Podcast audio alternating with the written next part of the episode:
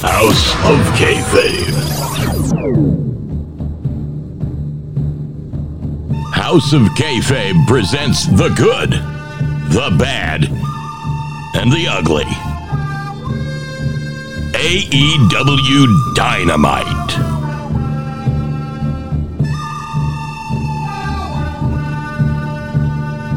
Ladies and gentlemen, welcome to House of Kayfabe presents the good, the bad, and the ugly. And we're going to dissect the good from the bad from the ugly on AEW Dynamite from tonight for us and probably last night for you if you're listening to it the day that it posts. But Regardless, I'm usually here with two people, and tonight is no different. Stephen P. New is with me right now. Hello, Stephen. Hello, Brian Resner. What's up, man? Oh man, just watching some AEW Dynamite, trying to dissect the good from the bad, from the ugly, and it was kind of hard tonight. I'm I'm not sure that there was good or bad or ugly or just a bunch of okay, but we'll get into that. And we've got a third man, and the third man is not Mabel. No, it is Matt Mullins. Matt Mullins, welcome to Hello. the show. Hey, it's good to be here. Although I feel like I might be West Virginia's Mabel sometimes. Oh, do you feel that way?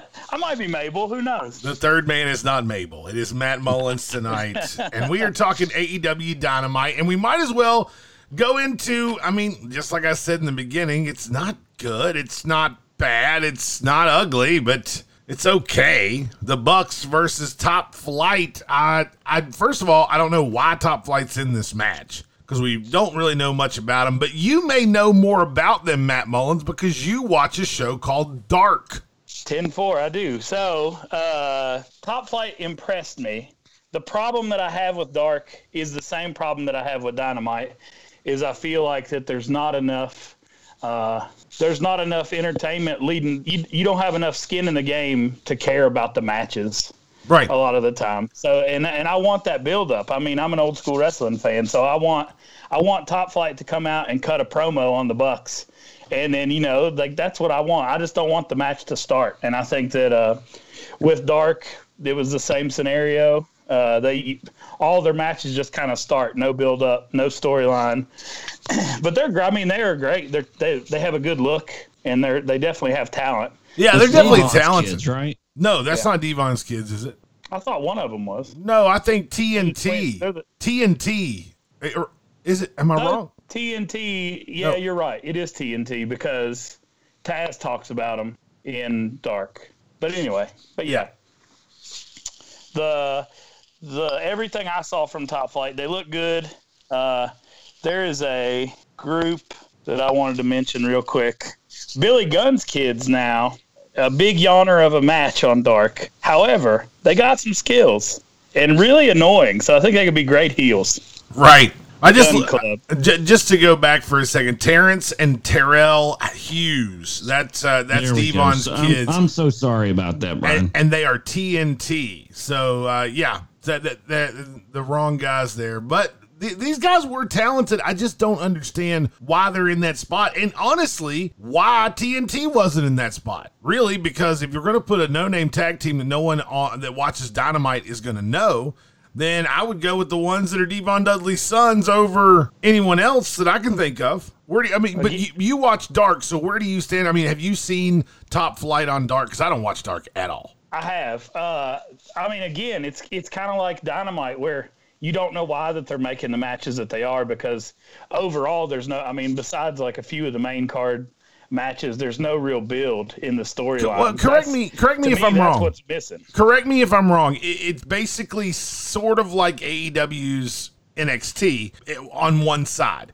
because it's it's the guys who are trying out versus the established guys on Dark. Correct? No, no, not all the time. It, it, a lot of the time, it is kind of two no names. Like they have somebody maybe that that has a little bit more talent, but overall, I, I think the show is its B show. But I, I don't. They're just seeing what they got. Like they're giving them entrances, and I, that was one of my notes that like why give them both entrances when you don't really know either of them. Like Right. just just just put one in the ring like an old school squash match, and then and give the other one an entrance. But uh, but yeah, I, I mean, it's a different. It's different than NXT in a lot of ways. To me, I think that it has some really good qualities. The uh, announce team is gets really bored. I found uh, throughout the matches.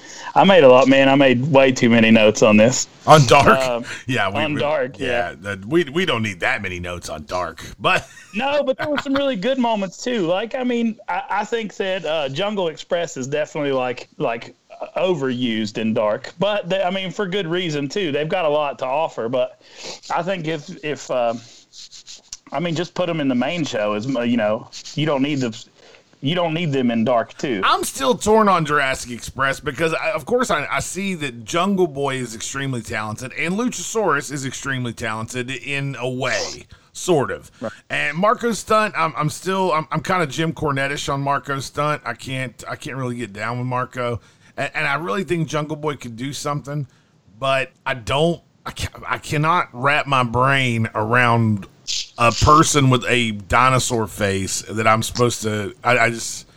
I, I couldn't. I got down with it kind of in Lucha Underground because the masks were like super, super good. But uh, with the Luchasaurus thing, I, I'm still, I'm still not sold on Luchasaurus, and I'm definitely not sold or not going to be sold on on uh, Marco Stunt.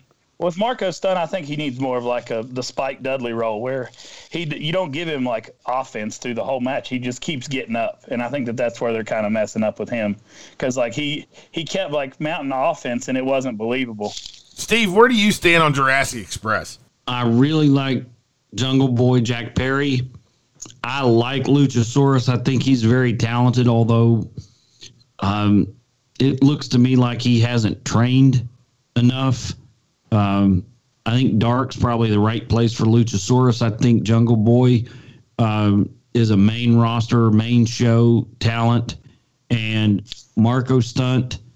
How he ever wrestled his first match anywhere ever doing anything is beyond my ability to comprehend.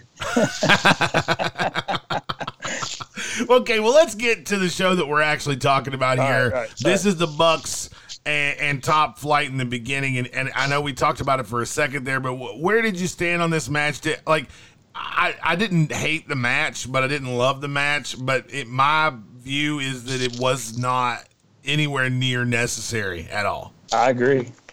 I think putting them on the show, cool. Bring them up, show them on the show, put them against the champs first night. Why? Yeah. What's the purpose of that? But a 12 minute match where everybody's got to get all their acrobatics in, give Yeah. me a break. 12 minutes, guys. Yeah, it was a it was a I- good I portion. agree. All right, I, I'm surprised it was only 12 minutes. I thought it was more like 16, 17. Oh, I, I know it felt longer. Yeah, You know, it felt like a long Golden Buck time. and Road Warrior Buck, and they've got to get all their thigh slaps in and all the other stuff and the flippity flirps. And, you know, you got two teams of flippity flirps.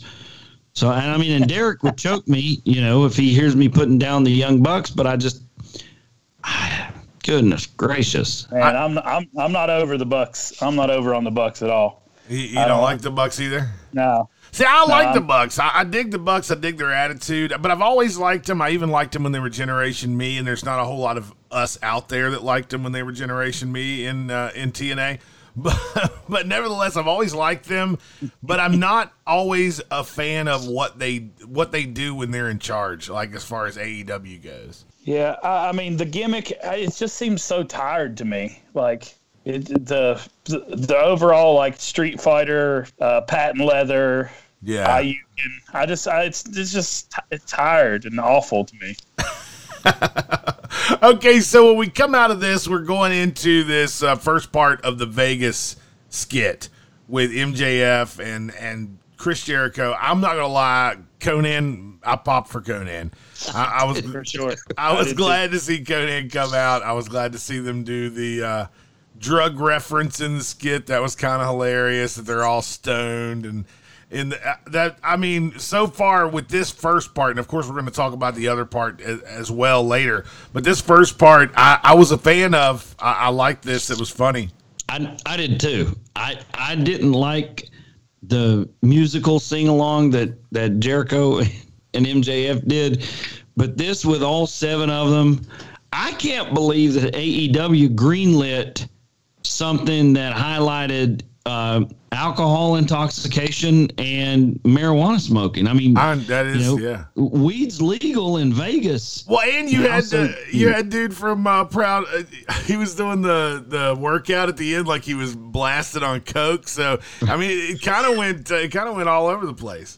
Sh- sure, sure. I mean, uh, but anyway, yeah, I'm just surprised that AEW and, and those people greenlit that segment. Yeah, me too. I wonder like how much uh, how much of that goes past anybody in like standards and practices. Is there a standards and practice? I feel like people drop shit in spot in spots like all the time, and, and it seems like that's not okay, but they still get away with it.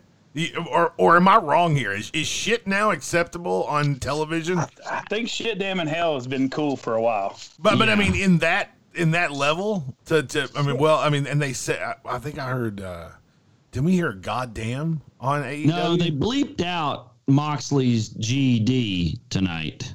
oh okay. All right, all right, Yeah. all right, all right. Gotcha. I, I love Jericho though. I mean so much, and I actually like the musical thing from uh, last week or whatever. I mean, it was so corny. I mean, I, I but I enjoyed it. So after we come out of this first part of the Vegas skit, we go into Kip Sabian versus Orange Cassidy, and it's matches like this that make Jim Cornette sound like he knows what he's talking about when it comes to Orange Cassidy, because it, you know, and and I don't always agree with Jim because. Orange Cassidy has done some really cool stuff. The stuff he did with Jericho was very entertaining. I was really into that. He has definitely won me over in the last six months. But when you put him in the ring with somebody who can't lead the match, like tonight, you could obviously see there was two people that are used to someone else leading the match. Yep. I, I mean, it- Yeah. it, reminded me of Will Hobbs versus uh, Cage. Uh, when Brian Cage and and Will Hobbs had their match, it was like two guys who had never wrestled before thrown in the ring and like, do it, guys, make a match. And that's kind of and neither of these guys could obviously call the match. Their connections with each other at various points in time, it looked like they were barely touching one another. Right. Well, and you know what? I noticed that about Kip Sabian when we went to Miami. When we went to Yes. Miami to uh, AEW Bash at the Beach, uh, when we seen Kip Sabian, it was on Dark too. He he was on Dark, and it was it was so bad, and I was like, man, I thought this guy was a lot better than this. But it was he was so off on everything that he was doing by almost a foot. And you noticed Right, that he tonight can't with throw Orange a punch Cassidy. or a kick, and he can't sell a punch or a kick. Yeah, and Orange Cassidy without that leadership. Now you give Orange Cassidy some solid leadership, he'll put on whatever kind of match you're trying to put on, and I have no no doubts in him in that department. So, so what if they would have put a Frank Kazarian in there? Why, why would they not use that? You know, like, Right. I mean, like his match on on Dark was the the best match. Like, I'm Well, like, Frankie why, why would Kazarian. they have this match? Frankie Yeah. Kazarian's incredible. I mean, he can have a good match any day of the week, and if you put Frankie Kazarian in there with Orange Cassidy, you'd have a classic, no Yeah, doubt. why, so why? I don't understand why on the main show that they're putting two two together that aren't aren't leaders. You know Kim- what I'm I mean, if they're going to try to have this rivalry over the unplugged video game with, with Miro and Kip Sabian Right. and best friends, oh, okay, tell that storyline on Dark. yeah, know, that's a great dark storyline. If one of the other best friends or Orange Cassidy's going to wrestle Kip Sabian, get that off of TNT running 10 or 11 minutes. So next up, after we get out of this, which I, I really thought was just not not even something that we needed to have. That these two didn't even need to go one on one. I think it would have been even better if you'd had Kip Sabian versus one of the best friends. Orange Orange Cassidy and this guy did not mix. But either way, when we come out of this, I want to bring to, to your attention, Steve, that for the last three weeks I've been talking about Kenny Omega, and we talk about the fact that Kenny Omega is not the Kenny Omega from Japan. Like he was the best in the world, and everybody wanted him. New Japan Rest, New New Japan Pro Wrestling, WWE, AEW, all offering this guy contracts because he was the best in the world. AEW went, won that negotiation. They got the best in the world. And then they didn't get the best in the world. They got Kenny Omega coming out just half assing his entire run in AEW. And now I, I've been bitching about it. I've been bitching about it for three solid weeks here on the show.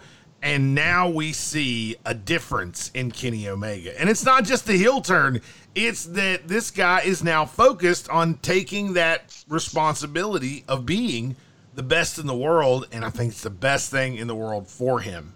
I mean, I applaud AEW. and I applaud the four EVPs for not putting the belts on themselves immediately. It would have been really easy for Cody and the Bucks and Kenny to put the belts on themselves.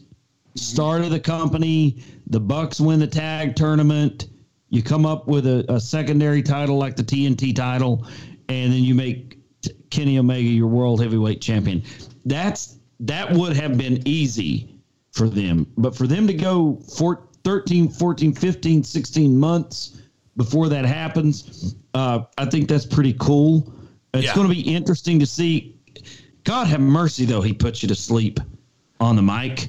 I, I you know what? I think that's why they didn't do this contract signings. They were like, man, Kenny is really bad in these situations, especially trying to make him play a heel. I mean, if he's going to be a heel and he's going to do this contract signing, you're just going to expose the holes in Kenny Omega. And, and Yeah. I, I think that's why they did the whole somebody attacked Jon Moxley in the back. But I do have to say something about that. I, I will put that since I can't really put a whole lot of things on the ugly department. I will put that on the ugly department. Moxley being attacked in the back, and and that happens to people literally every week.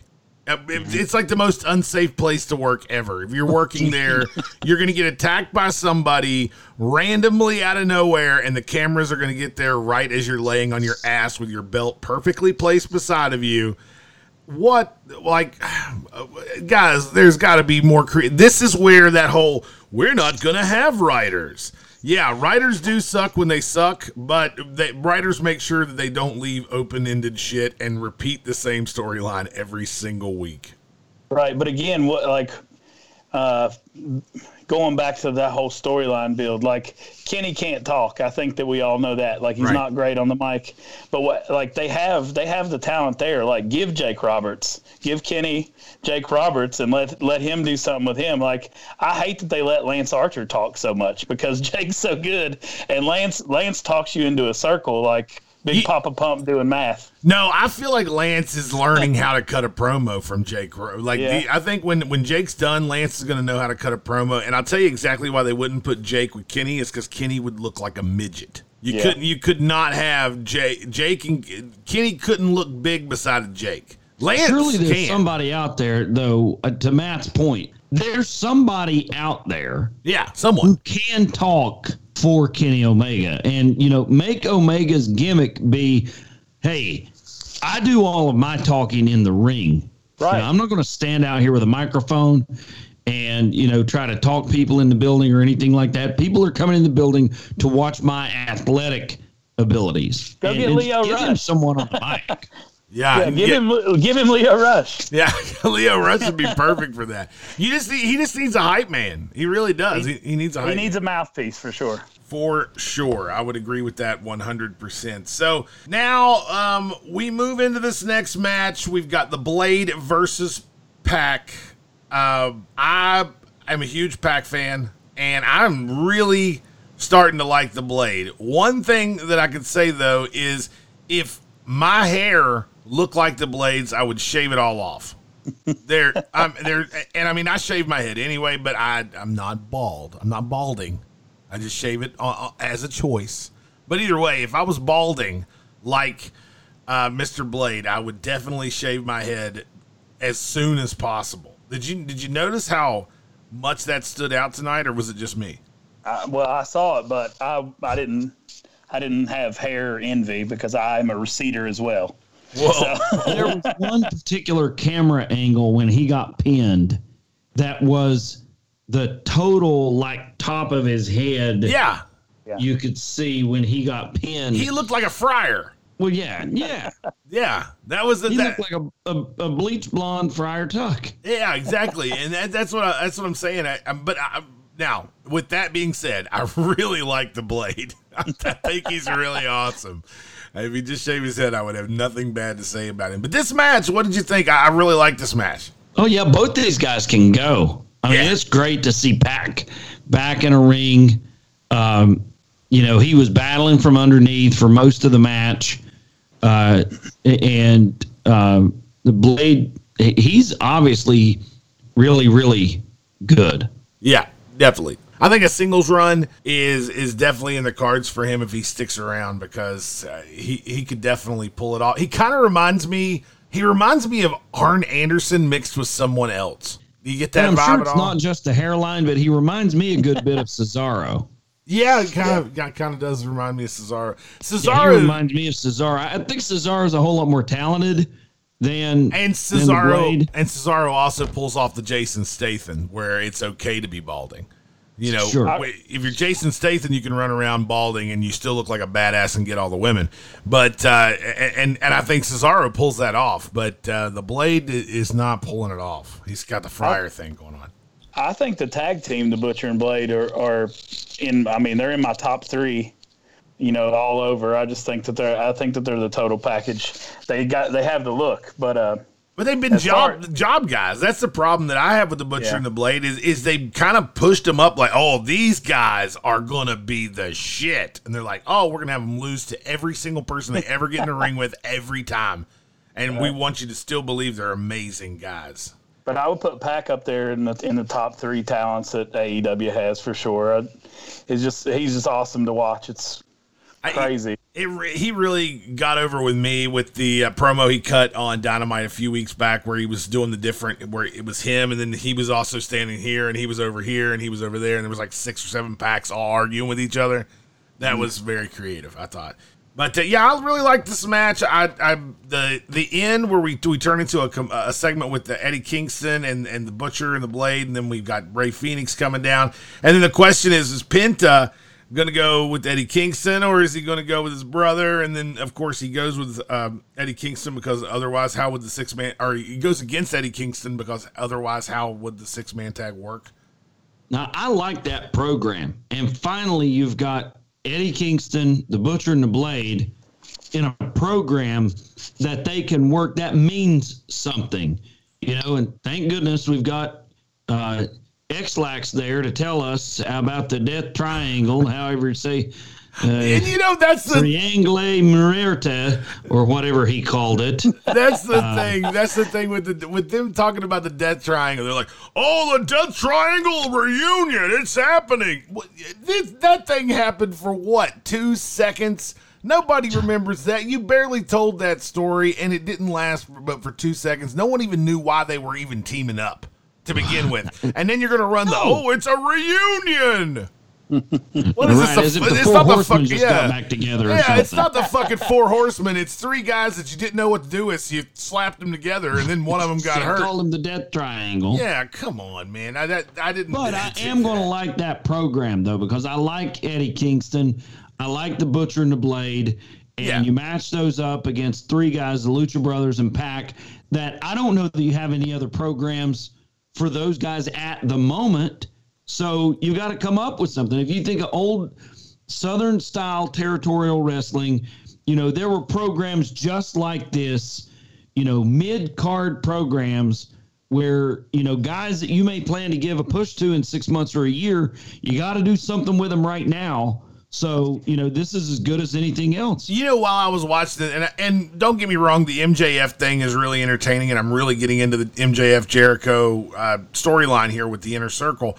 But you know who would have been a really good fit for that get for that whole angle instead of instead of having MJF in that spot, having Eddie Kingston want to be a part of the inner circle would have made more sense because of, of proud and powerful.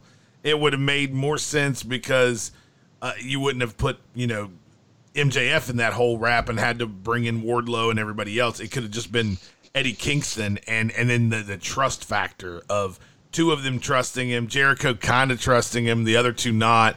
It, it, it could have been entertaining too. Not saying that the MJF one is not entertaining because it definitely is, but Eddie Kingston could have de- definitely jumped in that spot too. Yeah, I agree. I agree with that. I like Eddie Kingston a lot. Yeah, he's good. I just, I just feel like though again, even with the main show, I feel like that there's only like three storylines for the you know for the entire program, and and and a bunch of matches that don't make any sense. Well, when we come out of this uh, segment with Penta and Rey, we we go into seeing Jade stomping Brandi's arm. This this situation has gotten really out of control for a bitch that we just heard about last week. we we have no idea anything about her, and she's already Steel breaking Brandi's arm. Brandi's elbow. Yeah, and then here comes Big Swole out of nowhere, just just really, you know, you don't you barely have a speaking role and you're not even wrestling and you still ruin the entire segment that was already ruined from the gate. Let me tell you the beauty of this segment. It was 30 seconds long. that was the beauty of this segment. It was it was 30 seconds long.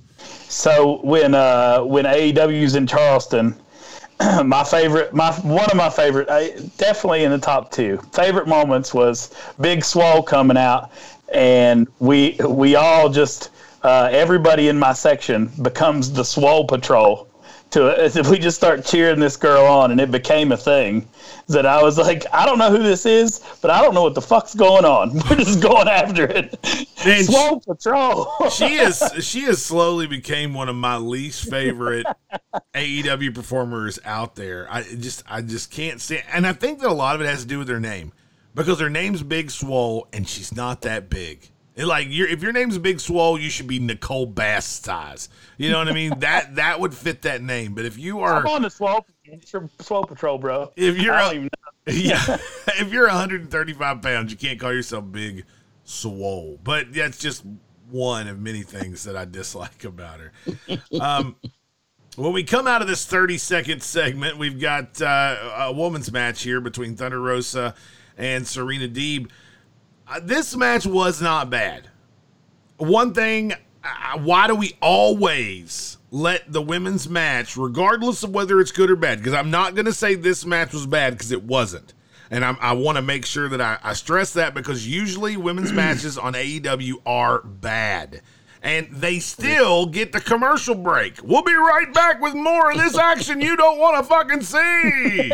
I I- what are you doing? Like, let's get these matches done in like six minutes and move to the next segment. Stretching shit out like that, it keeps people off TV that should be on TV. Uh, that that's exactly right. This roster is really deep, you Yeah. know, and uh, there's no sense for some of this talent to be over on Dark when you could have them on the main roster on the main show, telling good stories. But instead, like you said, instead of a good, and I understand it's an NWA women's title match. I don't understand why there's both an NWA women's heavyweight championship being defended in AEW and an AEW women's heavyweight championship. I know. But Did you see? that's ne- that's neither here nor there. Um, did you hear Jr. but- putting over Billy Corgan? yeah, Yeah, I did think that was cool. and that's fantastic. Um, love to see that cross branding, but tell the story in six or seven minutes and then go to commercial. Come back with a fresh match. Yeah, you could have. I mean, this was a good match, and you still could have got it done in one segment without breaking it up through the commercial break. And when you, when you don't, I mean, like I remember watching watching wrestling, uh, you know, in in the heyday of watching it, and they would go to break in the middle of something. They'd always go to the break in the middle of something awesome. And you're like, oh man, I can't wait till they come back from break to see what the hell's going on. But if you do that with something that's not awesome, you lose viewers. It's, I mean, it's just something that happens. I, I, I don't know why you would make that decision. Is, is my point. So last night they did. Uh, I completely agree with what we say, what you said about the women's division, but the uh, Britt Baker had a segment called the Waiting Room last night. It was like very much like Piper's Pit or whatever, and it was super entertaining. Yeah, Britt's And so entertaining. I think. Yeah, Britt, I think she's comfortable behind the mic. I think she's awesome. But then they show a women's match that you just don't give a shit about because there's like, I mean, not to down the women's division, but the matches they're putting on suck. They need to. They need. They have the talent. Again, the the roster's deep. Like Britt Baker's awesome. Uh, Thunder Rosa is awesome. I mean, they have the ability to do it. It's just they're not piecing them together, and it's just turning into yawners. See, one thing I can say about AEW is with the world title, with the AEW World Heavyweight Championship, they have 100% picked the exact champions that I would have picked if I was if I was booking this show. I would have definitely had Jericho be the first champion. I would have definitely had Moxley beat him for it, and I would definitely be gearing Kenny Omega up to take it from Moxley. Exactly what they're doing. But with the women's division, they've had some really big opportunities. Like the first big opportunity was put the belt on Brandi. Make Brandi the one, since everybody was like, oh, uh, the Bucks and Cody and Omega, they're all going to go and start a company and put the belts on themselves. Okay, so they don't do that. And we see them not doing that, but have Brandi do it. Brandi right. does put the belt on herself. And when she was walking around with Awesome Kong, she could have done that and made the women's division, and it wouldn't even have had to have been good matches. It would have been entertaining, and that would have worked. Or they also had the opportunity to run Nyla Rose like a bulldozer over the entire division and beat these women within an inch of their life. That too would have been entertaining, and you wouldn't need that many technicians to pull that off. They've just continuously done the wrong thing with the women's division, and it's it's produced a shit division that I don't know if they can even get out of. It's like they painted themselves in a corner. And this is right. To, this is right towards the end. What? Uh, where at in the show was this match? Like what time? Um, it was this match it was, was about nine forty. Yeah, it was like nine thirty. So, nine thirty. So uh, still a prime spot that you want people to be watching. Right. Yeah, it's a big, great spot. And we're all no, talking about how it was a yawner. The match, but the match itself was good. It yeah, was it too bad. long. The match itself, both these ladies can go. They really can. As, as far as their technical wrestling, you know, the stuff with Britt Baker. At first, I was going to get a little honked off that you come out and do the interference angle and then they continue to wrestle for five minutes. That makes no sense whatsoever until the after the match when Thunder Rosa went out there, uh, jerked Britt Baker over the ring rail by the hair of her head, and then commenced to beating her. Had to have a referee pull apart that kind of stuff. I I liked that actually. Yeah. Yeah. But I mean, you could have done a five minute match between Serena Deeb and Thunder Rosa had Britt Baker interfered to assist Serena Deeb in getting the win, then come back from commercial with Thunder Rosa and Britt Baker trying to tear each other's guts out. I think that I would have definitely put the Thunder Rosa Serena Deeb in the spot of Kip Sabian and Orange Cassidy and I would have moved the contract signing to the end. I believe is what I would have done. And and yeah. you know how I would get over you. We were talking about how we need to put Kenny Omega with a mouthpiece. You know what would be a great idea for Kenny Omega is that now he is so big that he doesn't talk he refuses to speak to the press or refuses to speak in a microphone and has someone else do his talking for him. That would be how you get over the fact that Kenny can't talk for shit. Sure. I agree. All right, so we go into the last match here. We've got Cody. Uh, I'm going to say Cody Rhodes. I'm not just going to say Cody. I'm going to say Cody Rhodes. We got Cody Rhodes and Darby Allin versus Brian Cage and Ricky Starks and of course, this match is going to be good because everybody in it is good and everybody in it is entertaining. Well, where did you guys stand on this match? I like everybody but Ricky Starks. You like everybody but Ricky Starks? I feel yeah, like Ricky not, Starks I'm is money. I'm not into him, man. I think that it's he's got this Robbie E thing that I'm just not into. Oh man, I'm a good friend. I like, I like Robbie E. Robbie's my buddy. I like Robbie, but uh, but yeah, I, I know Matt Mullen's problem with Ricky Starks. What? I know it. I'm going to go ahead and call it. Ricky Starks wears mules, and Matt Mullins cannot respect any man what wears mules to the ring. You're not wrong. You're not wrong, Stephen P. New. That's that must be it. Well, I think personally, I think Ricky Starks is money, and I, I mean Cody. I, like Cody, sometimes I just sit back and think about how good Cody really is. Like it's something that that maybe people don't think about enough because Cody has really accomplished some amazing things here, and, and he feels big fight every time he comes out. Every time he comes out, you feel like this is a big moment, and I cannot wait until Cody is feuding with Omega for the belt. That is going to be that's going to be the matches. That, that's going to be their Rock and Austin. That's going to be their AJ and Christopher Daniels. That's going to be their big match, I believe. It makes. I mean, that's what makes the show worth watching. Is anything Cody's involved in, you you see that he's giving his all. I mean, it, it's awesome to see for sure. Do you see Cody building to Omega? Do you feel like that's where we're oh, going? Oh, for sure. I'll for sure see that. I think that that's. It would have been easy, like Steven said. That would have been easy to been the first thing that when AEW started, that would have been easy for them to do. But now building it is awesome. I think it's going to be awesome to see. Where do you stand, Steve? I really like this match a lot. You you know that I like Team Taz a great deal. Uh, Ricky Stark's mules notwithstanding. And uh, Darby Allin is growing on me. I still think that he's a little undersized, uh, but you know the the kid can go. Uh, he really can. I mean, his threshold for pain and just what he's able to do. It's taken me a long time to warm up to Darby Allin, uh, but I have. Um, so uh, I like this match a lot. All four of these guys can go. It, I thought it was a great match. I thought Cage. I think Cage gets better every week that he's in the ring. I see something more out of him, like him jumping up to kick Darby Allin in the chest. Yeah. Are you kidding me? I, that was an incredible move when they were having that program in the corner. The vertical Right leap there. from hell. Yeah. Yes. Amazing I- vertical leap. My goodness. And he's a mon. He's a monster. Like he is an absolute monster and he's got great agility. Yeah. You know, you look at him and, and and you see a I think last week when we were talking Brian, I said Hercules Hernandez, uh, you know, a big Poppa Pump, Scotty Steiner, and some of those guys are so big they can't move. Uh, and I don't know whether it's his youth uh, or you know if the juice he's using is a little looser than other juice or what exactly. But the guy can move to be that big. Yeah, that's true. And what you said about Darby Allin, I was always the kid at the circus with a fistful of dollars trying to get into the freak show tent. So Darby Allin kind of has that same feel to me. Like he is like watching a freak show because this guy will literally hurt himself in front of you every single week and come back the next week for more.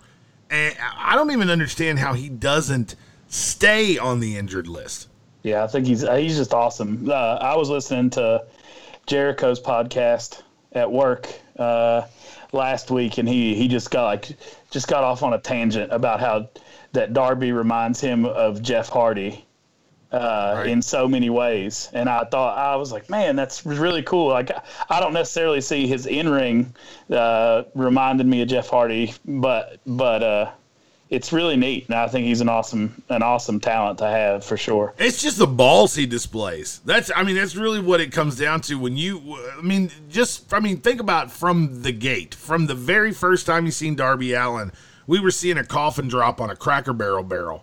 And it was just like this, you know, he puts himself through some painful shit, and we've seen it every single week, and, and he just keeps coming back for more. Yeah, he stays healthier than Kevin Nash did back in the day. Was- He's got that ECW blood running he, through him he or something. really you know? he does. He's got ECW all over him. So the end of this match, we uh, my only note for the end of this match was Will Hobbs sucks, and, uh, but but I like so. Will Hobbs has been getting on my nerves for a while because they've never made any sense out of the fact of why he is Batman of AEW and he always swings in to rescue everyone. And and he, he does it every single week, every single week. And, and now we find out it was all building up to a heel turn that no one gives a shit about. And now we've got to put uh, Will Hobbs, who we still don't even know. You have not even introduced us to this man properly yet. But now he's a part of Team Taz, and now we're mucking up the waters. I, I, Well, I, I think. it's like Matt said. Let me tell you how this could have been booked. All right, are you listening, Tony? This is Steve in West Virginia. So just listen up. There's only about Six point nine nine billion dollars difference in mine and your net worth. But anyway, here we go. the way this could have worked, the way this could have worked is you have Cody or Dustin or QT or someone trying to recruit what's his name? Will Hobbs. Will Hobbs into the Nightmare family. He's a product of the Nightmare Factory Wrestling Training Camp and we're so proud of him. We want him in the Nightmare family. And you put him out there for a number of weeks in Cody Rhodes, Mike Tyson entourage coming to the ring. You know, you don't just make him Batman swinging in, saving people. You actually have some active recruitment of Will Hobbs into the Nightmare family. And then you you have him either watching or some interaction or some something of Team Taz and the disrespect that they're shown and you know people don't think as much of them as they should or, or what have you. You could come up with some as matt said build up. So you know give me something over a number of weeks that builds to this. And instead of this being cody rhodes and darby allin for no apparent reason versus team taz you've got cody rhodes in there with will hobbs and you know that T- that Taz has been chirping in Will Hobbs' ear for five or six weeks, saying, "Hey, don't go with the with the Nightmare family. They're just going to use you. They're going to use you to protect Dustin and Cody. Come over here to Team Taz, and I'll take you to heights that you've never been to before." And then in at the end of the match or in the match, have Will Hobbs turn on Cody Rhodes. What do you think? Uh, I mean, that's a lot better than us not knowing who the fuck Will Hobbs really even is and, and why we should care, and then him turning on Cody, and we still don't know why we care. And we also, uh, how about the fact that everybody turns on Cody? Does Cody have some serious social issues to where he can't be friends with anybody without them absolutely hating his guts and wanting to bash his head in with a chair? Well, what's the deal with that? Like, I don't, I don't understand why everybody turns on Cody. I don't know. I, I'm I'm drinking the Stephen P. New Day Kool Aid because I that's what we needed. The the uh, we just need storyline. I mean, that's just what it's missing to me. I I like every I like all these components about it, but there's not enough build for me to be invested into this stuff. So like exactly, Matt. Yeah. I I mean, I, I like you said, I don't care. Yeah. Why do I care that Will Hobbs turned? On Cody Rhodes. And who the Everybody fuck is he? Does. Like, MJF, yeah. MJF did. You know, and everybody has at one point or another. Yeah, it's it's like it's just like the uh, oh, we got attacked in the back and we don't know who did it. You you can't do the same shit over and over again and expect us to pop the same every single time. Well, that's and that's the thing is like you, you have all these trolls saying you know AEW copies WWE, but you know which they're always going to say that. But how many times did WWE beat the dead horse of, uh, you know, the establishment or whatever? So like, you can't beat the same storyline to death, but it, you still have to have a fucking storyline. yeah, you, you have to have a storyline, and the ones that you, I mean, it just seems like it's the, you know, they've got like four storylines, they throw them in a bucket. Whoa, whoa, whoa, so which one are we going to go with on this one? And they pick yeah, it out. Yeah, oh. you're exactly right, Matt. I mean, you catch lightning in a bottle which is Stone Cold versus Mr. McMahon, you know, once every so often, right. you know, uh, and and that happens by letting people just kind of play out their natural who they are. You you turn Steve Williams to eleven, all right, and you turn Dwayne Johnson to eleven. Uh, you turn Mick Foley to eleven. You turn Mark Calaway to eleven, and, and you just, same you, thing with Vince McMahon. Right. Turn Vince right. McMahon to eleven. Turn Vince McMahon two and eleven. Uh, he's a natural heel. I hate him. So you know, uh, and and that's what they need to do here. But Tony Khan is the booker of of all of this, and um, like Brian said, I, I'm not looking for soap opera writers here, but I am looking for some people who have some knowledge, and they've got some guys there. I'm wondering whether guys like Arn Tully, Jake, who else they got? They got Jerry Lynn. Yeah. They've got uh, Fit Finlay. God, they've got a bunch of guys in the back who know what good wrestling and good storylines look like. I mean, un- unless they're just phoning it in, you know.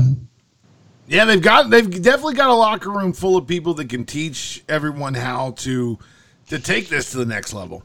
It's just a matter of if they want to or not. But I can't hate on Tony Khan because if I had his kind of money, I would have a wrestling company too, and I would make up all the stories and and I and I wouldn't give a shit what anyone thought either. Well, this isn't fantasy booking league, you know, with your wrestling action figures. Yeah, it You're trying to make a company go here on a nationally televised program. So Yeah, but if you're you know, worth seven billion dollars, you're like, yeah, who cares? I'm gonna play with these wrestling toys. Well, on on on Arn's podcast, like that's ended up being probably my favorite to listen to, just because Arn's so likable, but also his knowledge that, and he talks about the build so much.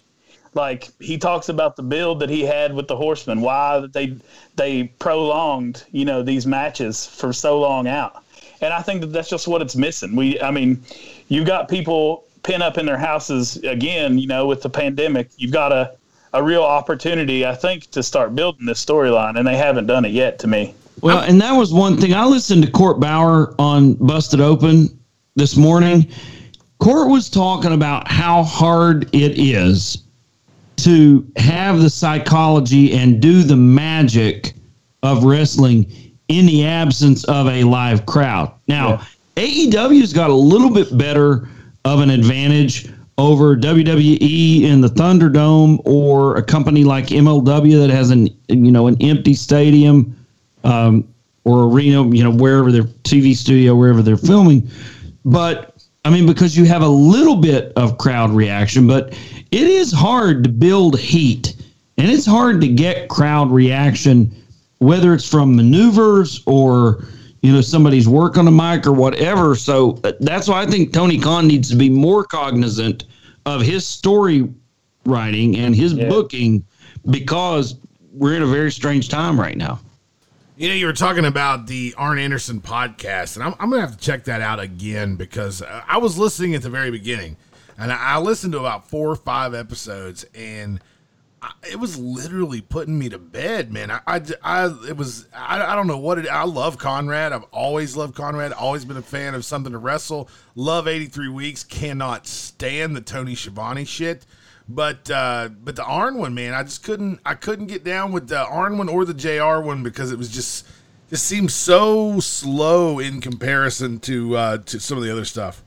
I think that I think that Arns came out of his shell a lot more. I think that he's he's cutting up and telling stories that I wanted to hear. So I think you should definitely check out the more Yeah, recent ones. I, I agree with Matt. I, you know, he he's starting to hit a stride with podcasting where he's telling stories that people want to hear now. Uh, you know, more of that personality coming out. That it, you know, if you ever meet Arn, nicest guy in the world, quick witted as as all get out, and uh, and I, I agree with you, Matt. I'm starting to hear more and more of that and like it. I still don't think there's any help in Tony Schiavone's though. have you you uh, have you done the like start the show with what is it called when you start the show at the same time? Oh, the Uh, watch they do the alongs, the watch the watch alongs. alongs with Yeah. Tony. It's I mean it's pretty entertaining. He I mean To- Tony's definitely a mess. Like getting his wife involved in shit. They're It, pretty it, fun. it seemed, yeah, that I see. I don't like that getting his wife involved and stuff. I don't like that. I also don't like the uh, just the whole. I don't remember a motherfucking thing you asked me. Oh, I don't know. Oh, I wasn't privy to that. Oh, the, then what the hell are we doing here? Like, what's the point? And and also how he goes gaga over Deborah and Medusa. Just it's like it's a run-on joke that I don't give a fuck about. And it's like, shut up. I tried really hard. I really did. I tried really hard for Tony Schiavone's show, and I just uh, it just didn't work. 83 weeks though, man, I love 83 weeks. Love oh yeah. Bischoff you can man, he can you just hit play. He'll go the entire Yeah. podcast. He, He's a gold mine. Conrad say a word. Yeah, he Yeah. is a gold mine. Like absolutely, I, I love Eric Bischoff. I, I don't give a shit who knows it. Eric Bischoff is awesome. He's I hate Eric Bischoff. Why do you hate Eric Bischoff so bad? He ran the company that should have won the Monday Night Wars into the ground. Oh, they were never going to win the Monday Night Wars completely. And Oh, and if it on. wasn't, You put somebody with a brain in there, if it wasn't for WCW, if it wasn't for Eric Bischoff, they would never competed in the in that type of arena anyway. They would have never I got don't there. believe that. Oh, you got to give 83 Eric weeks some- and still lost the war is what I'd call my podcast if I were Eric Bischoff. you suck. Well, he did lose the oh. war, but man, he put up a fight. I'm, I, I don't, I can't. You I, know what? So did Robert E. Lee and Stonewall Jackson. They still lost. okay, Hitler won a few battles too. all right. So yeah, he's a white flag loser, but he still did some really awesome things, unlike Hitler. He fell stupid into Ted Turner's money, is what he did. But he was partying with the best of the best in his defense. yes. you know, I, I will say I've read a lot of wrestling books, and his book is one of my favorites. It's really good, yeah. Yeah, co- contra- or controversy creates cash. That is a phenomenal book. Mm-hmm. All right, well, we've went a little long and we've went a little out of subject, but there you have it. The good, the bad, and the ugly from AEW Dynamite tonight. And we will be back soon with a brand new episode of House of Kayfabe, so keep a lookout for that in the next couple of days. And next week, we'll be back with the good, the bad, and the ugly. Keep it locked right here to the Kayfabe stream. This is House of Kayfabe. House of Kayfabe. Well, there you have it. Join us next time for the good, the bad, and the ugly. Right here on the Kayfabe stream. Be sure to click subscribe. This has been a product of Superior Radio Network.